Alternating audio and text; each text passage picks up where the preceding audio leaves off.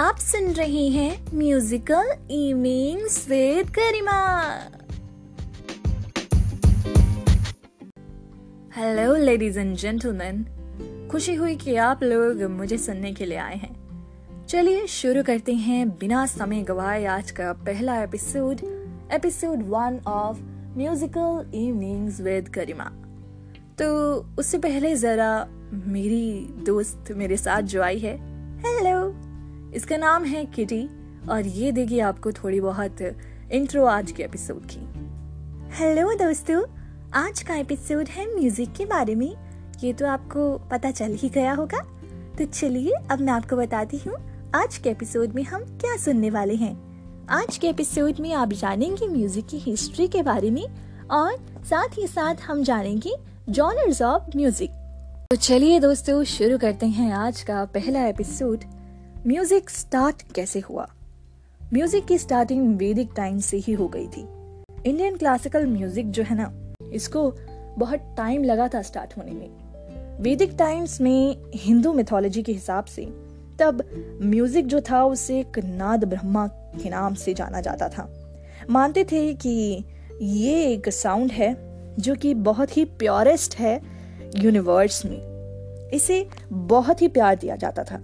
कहते थे कि नारद जी ने आर्ट ऑफ़ म्यूज़िक को हेवन से अर्थ तक लाने का काम किया था। पहले पहले डांस ओरिजिन ऑफ़ म्यूज़िक को इंडिया में सिर्फ़ और सिर्फ़ डिवोशनल सॉन्ग्स में ही यूज़ किया जाता था। कहते थे कि ये सिर्फ़ टेम्पल्स में ही गाया जाता था।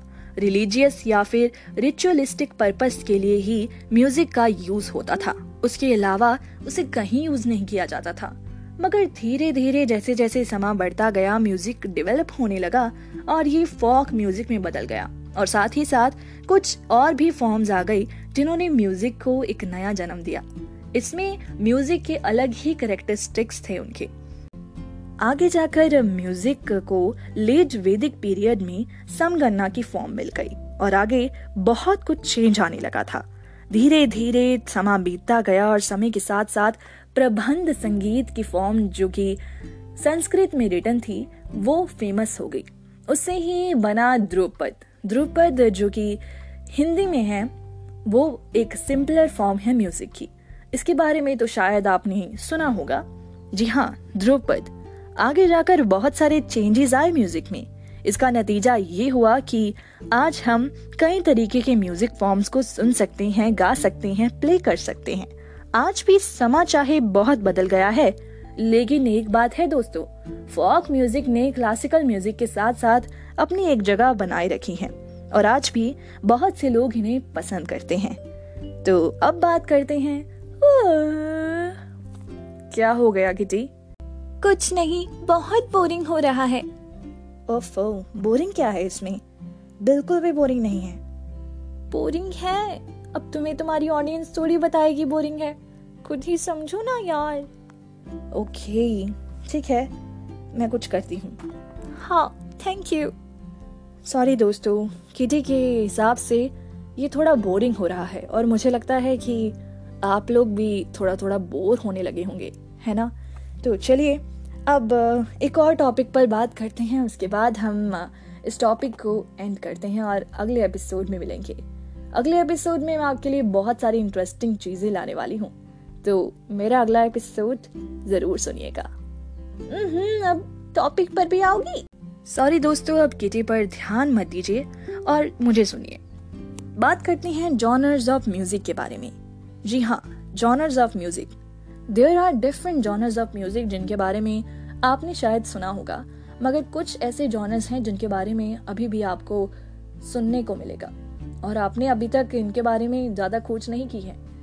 धीरे धीरे हम एपिसोड्स को जितना आगे ले जाते जाएँगे, उतनी आगे जाकर हम और अच्छे से म्यूज़िक को एक्सप्लेन करेंगे म्यूज़िक को जानेंगे और म्यूज़िक के बारे में और अच्छे से पढ़ेंगे। अभी फ़िलहाल के लिए स्टार्टिंग है तो मैं आपको उतना बोर नहीं करना चाहती हूँ। तो चलिए, अब बात करते हैं जॉनर्स ऑफ़ म्यूज़िक की। Ghazal, Carnatic music Hindustani music Indian classical music bhangra Indian pop Indian folk music dandiya Bihu light music और मणिपुरी रास लीला काफ़ी ऐसी फॉर्म्स हैं और भी, जिनके बारे भी अभी मैंने बात नहीं की है, मगर आगे जाकर आपको मैं इनके बारे में थोड़ा थोड़ा बताती जाऊँगी। तो अभी के लिए मैं आपको ये बता दूँ कि इनमें से मेरी जो फेवरेट फॉर्म है, वो है गज़ल। जी हाँ मुझे जॉनर ऑफ़ म्यूज़िक में से गज़ल बहुत पसंद है यार। आपको पसंद है क्या गज़ल? होनी चाहिए। गज़लें होती ही कमाल की हैं। दिल लूट लेती हैं यार, है ना? बस भी करो। ओके। वैसे किटी तुम्हें क्या पसंद है? तुम्हें कौन सा जॉनर पसंद है? I love classical music okay. Classical music भी काफ़ी अच्छा है। वैसे दोस्तों, आपको क्या पसंद है, ये तो मैं अभी आपसे पूछ नहीं सकती हूँ। मगर उम्मीद करती हूँ कि आपके फेवरेट जॉनर भी इनमें से ही आ चुके होंगे। तो चलिए अब बात करती हूँ मैं गज़ल की। तो गज़ल जो है ना, उसने पाकिस्तान और इंडिया दोनों से ही बड़ा प्यार लिया है। जी हाँ दोनों में ही इसका इस्तेमाल होता है। गज़ल है ही ऐसी चीज़, सबका मन भाले। अब आगे बात करते हैं गज़ल के अलावा कुछ और जॉनर्स की। तो वो हैं folk music Indian classical music जिसने बहुत से लोगों का दिल जीता है। इंडियन क्लासिकल म्यूज़िक एक ऐसा म्यूज़िक है ना, जहाँ पर आप जिसे सुनोगे ना, आप दंग रह जाओगे। इंडियन क्लासिकल म्यूज़िक में राग उसकी पहचान है। वो राग मियाँ मल्हार हो सकता है, भोपाली हो सकता है, यमन हो सकता है, कई ऐसे राग हैं जो अपनी ही चमक बनाए हुए हैं। और सच में बहुत मज़ा आता है इन रागों को सुनकर। तो ये था आज का पहला एपिसोड जहाँ हमने बात की म्यूज़िक की फॉर्म्स के बारे में। अब किटी मुझे बार बार कह रही है तो हमें एपिसोड एंड कर देना चाहिए। है ना, किटी? किटी? ओके लगता है ये सो चुकी है। आप सुन रहे हैं ना मुझे? हेलो हेलो ओके सुन रहे हैं। ठीक है। लौटेंगे हम अगले एपिसोड के साथ। तो तब तक के लिए बाय टाटा टेक केयर एक मिनट। क्या हुआ किटी? कहाँ चली गई थी तुम? सॉरी मैं सो गई थी। किटी, तुम्हें प्लीज़ बंद करो। क्या हुआ? मुझे लड़ना बंद करो और ऑडियंस को जाने दो। वो बोर हो रही है हमसे। सच में? हाँ। ओके तो ठीक है, बंद करते हैं। एक मिनट। थैंक यू कौन बोलेगा? ओह सॉरी मैं तो भूल ही गई थी। Thank you for listening podcast guys मिलेंगे आपको मंडे की शाम को।